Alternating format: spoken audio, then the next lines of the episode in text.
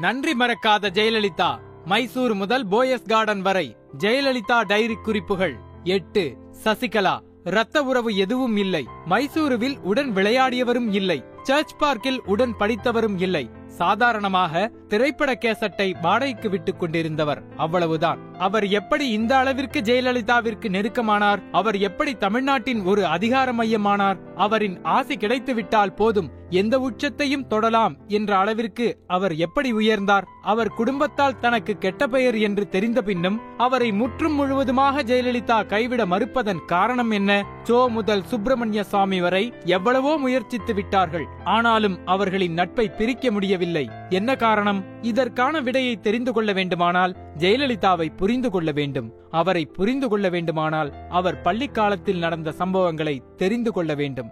செய்நன்றி கொள்ளாத அம்மு. அம்முவின் பள்ளி நாட்களில் ஒரு நாள் வெகுநேரம் தன்னை அழைக்க வரும் வண்டிக்காக காத்திருந்திருக்கிறார். ஆம் அது எப்போதும் தாமதமாகத்தான் வந்திருக்கிறது. அம்முவுக்கு மெட்ரிக் தேர்வுகள் தொடங்கிவிட்டன. சர்ச் பார்க் பள்ளியில் தேர்வு எழுதுவதற்கான ஹால் டிக்கெட்டை பெற்றுக்கொண்டு லேடி வெல்லிங்டன் பள்ளிக்கு தேர்வு எழுதப் போக வேண்டும். ஹால் டிக்கெட் வாங்கியாகிவிட்டது. ஆனால் அவரை அழைத்துச் செல்ல வாகனம் வரவில்லை. அனைத்து மாணவிகளும் சென்று விட்டார்கள்.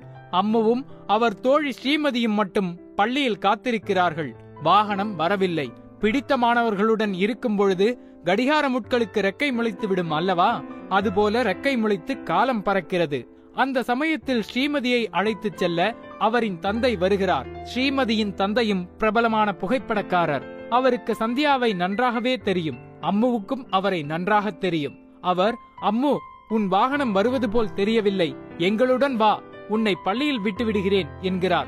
அம்முவுக்கோ தயக்கம். அவர் எவரிடமிருந்தும் எந்த உதவியும் எதிர்பார்த்ததும் இல்லை பெற்றதும் இல்லை. தயங்கி நிற்கிறார். ஸ்ரீமதியும் இப்படியே நின்று கொண்டிருந்தால் தேர்வை கோட்டை விட்டு விடுவாய். வா அப்பாவுடன் செல்லலாம் என்று வற்புறுத்துகிறார். அம்மு உணர்கிறார். இந்த தேர்வுக்குத்தானே இவ்வளவு தூரம் கஷ்டப்பட்டோம். அதை விட்டால் எல்லாம் வீணாகி விடுமே வேறு வழியில்லை. வாகனம் வருவதற்கான எந்த அறிகுறியும் தெரியவில்லை. அம்மாவின் வேலையை புரிந்து கொள்ள முடிகிறது. ஆனால் அவருக்கு என் படிப்பு குறித்தும் என் தேர்வு குறித்தும் எந்த கவலையும் இல்லையா? என்று கண்ணீர் சிந்தியபடி ஸ்ரீமதியின் அப்பாவுடன் தேர்வு எழுதச் செல்கிறார். கவலையுடன் தான் அந்த தேர்வை எழுதினார். நடுவே கண்ணீரும் சிந்தத்தான் செய்தார். ஆனால் இது எதுவும் அவர் வெற்றிக்கு தடையாக இல்லை. ஆம் இந்த தேர்வில்தான் அதிக அளவில் மதிப்பெண் பெற்று மாநில அளவில் சாதனை படைத்தார். அவர் தேர்வில் அதிக மதிப்பெண் பெற்றதோ அல்லது அதற்காக விருது வாங்கியதோ மட்டும் செய்தி இல்லை. அதற்கு பின்னால் இன்னொரு செய்தி இருக்கிறது. அதை ஸ்ரீமதியே சொல்கிறார். அன்று நாங்கள் செய்தது சிறு உதவிதான்.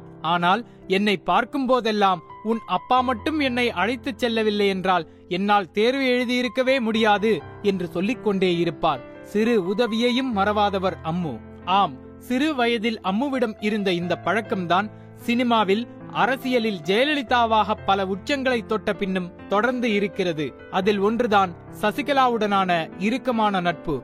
அனைவரும் கைவிட்ட ஒரு கடினமான காலத்தில் சசிகலா உடன் இருந்தார்.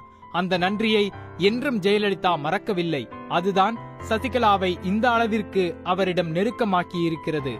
ஜெயலலிதாவே சசிகலா குறித்து ஒரு பேட்டியில் இவ்வாறாக சொல்கிறார். என் மீதான அவருடைய விசுவாசத்தின் காரணமாகவே மற்றவர்களால் மிக தவறாக சித்தரிக்கப்பட்ட புரிந்து கொள்ளப்பட்ட ஒரு பெண் அவர். எனக்காக அவர் சிரமப்பட்டிருக்கிறார் என்று கூறியிருக்கிறார். ஆம் நான் தமிழச்சிதான். ஜெயலலிதா நன்றி மறக்காதவர் மட்டுமல்ல அசாத்திய தைரியம் கொண்டவரும் தான். சினிமாவில் பரபரப்பாக நடிக்க தொடங்கிவிட்டார். ஆயிரத்தில் ஒருவன் படத்தின் படப்பிடிப்பு கர்நாடக கர்வார் பகுதியில் ஒரு சிறு தீவில் நடக்கிறது. அந்த பகுதியில் வசதியான அறைகள் எதுவும் இல்லாததால் படப்பிடிப்பு குழு முழுவதும் மூன்று மணி நேரம் தொலைவில் உள்ள கோவாவில் தங்கியிருக்கிறது. எதேச்சையாக படப்பிடிப்பு குழு அம்முவை மறந்து கோவாவில் தனியாக விட்டு சென்று விடுகிறது. பதினேழு வயது பெண். அப்பொழுது சிகரம் தொட்ட நடிகையும் இல்லை. அதுவும் கோவாவில் அவரை யாருக்கும் தெரியவும் தெரியாது. ஆனால் அவர் கொஞ்சமும் அஞ்சவில்லை. தைரியமாக சூழ்நிலையை கையாள்கிறார். தனியாக கர்நாடகா சென்று அங்கு ஒரு கட்டுமரக்காரர் துணையுடன் படப்பிடிப்பு நடந்த அந்த சிறு தீவு பகுதியை அடைகிறார். ஆம் அப்போதிலிருந்து இப்போது வரை இந்த தைரியம்தான் ஜெயலலிதா. இன்னும் ஒரு உதாரணமும் இருக்கிறது. திரைப்படங்களில் நடிக்கத் தொடங்கிய காலகட்டத்தில் வார இதழ் ஒன்றுக்கு என் பூர்வீகம் தமிழகம் நான் தமிழச்சி என்ற தொனியில் ஒரு பேட்டி தருகிறார். அந்த சமயத்தில் கர்நாடகாவில் பலரும் அவரை கன்னட பெண் என்றுதான் நினைத்திருந்தார்கள். ஆனால் இவர் அளித்த இந்த பேட்டி அவர்களுக்கு ஆச்சரியத்தை கொடுத்தது. கன்னட வெறியர்களுக்கு இது அசௌகரியத்தை கொடுத்தது. அதே நேரத்தில் ஒரு படப்பிடிப்பில் கலந்து கொள்வதற்காக கர்நாடகாவில் சாமுண்டி ஸ்டுடியோ செல்கிறார். இந்த தகவல் அறிந்து நூற்றுக்கும் மேற்பட்ட கன்னட வெறியர்கள் அந்த ஸ்டுடியோவை முற்றுகையிடுகிறார்கள். ஜெயலலிதா மன்னிப்பு கேட்டால்தான் இந்த இடத்திலிருந்து செல்வோம் என்று கூறுகிறார்கள். படப்பிடிப்பு குழு எவ்வளவோ பேசி பார்க்கிறது. அவர்கள் களைவதாக இல்லை. ஜெயலலிதாவிடம் இந்த விஷயத்தை சொல்கிறார்கள். ஆனால் ஜெயலலிதா கொஞ்சமும் அஞ்சாமல் அந்த கூட்டத்தை பார்த்து நான் ஏன் மன்னிப்பு கேட்க வேண்டும்? நான் என்ன தவறாக சொல்லிவிட்டேன்? நான் தமிழச்சிதான் என்று கூறுகிறார். ஆம் இந்த அசாத்திய தைரியம்தான் ஜெயலலிதா. அனைவராலும் கைவிடப்பட்டு எம்ஜிஆரின் இறுதி ஊர்வல வாகனத்திலிருந்து கீழே தள்ளிவிடப்பட்ட போதும் அரசியல் வாழ்க்கையில் தனித்து விடப்பட்ட போதும் இந்த தைரியம்தான் தனியனாக அனைத்திலிருந்தும் மீண்டு மீட்டு கட்சியை ஆட்சியை பிடிக்க அவருக்கு உதவி இருக்கிறது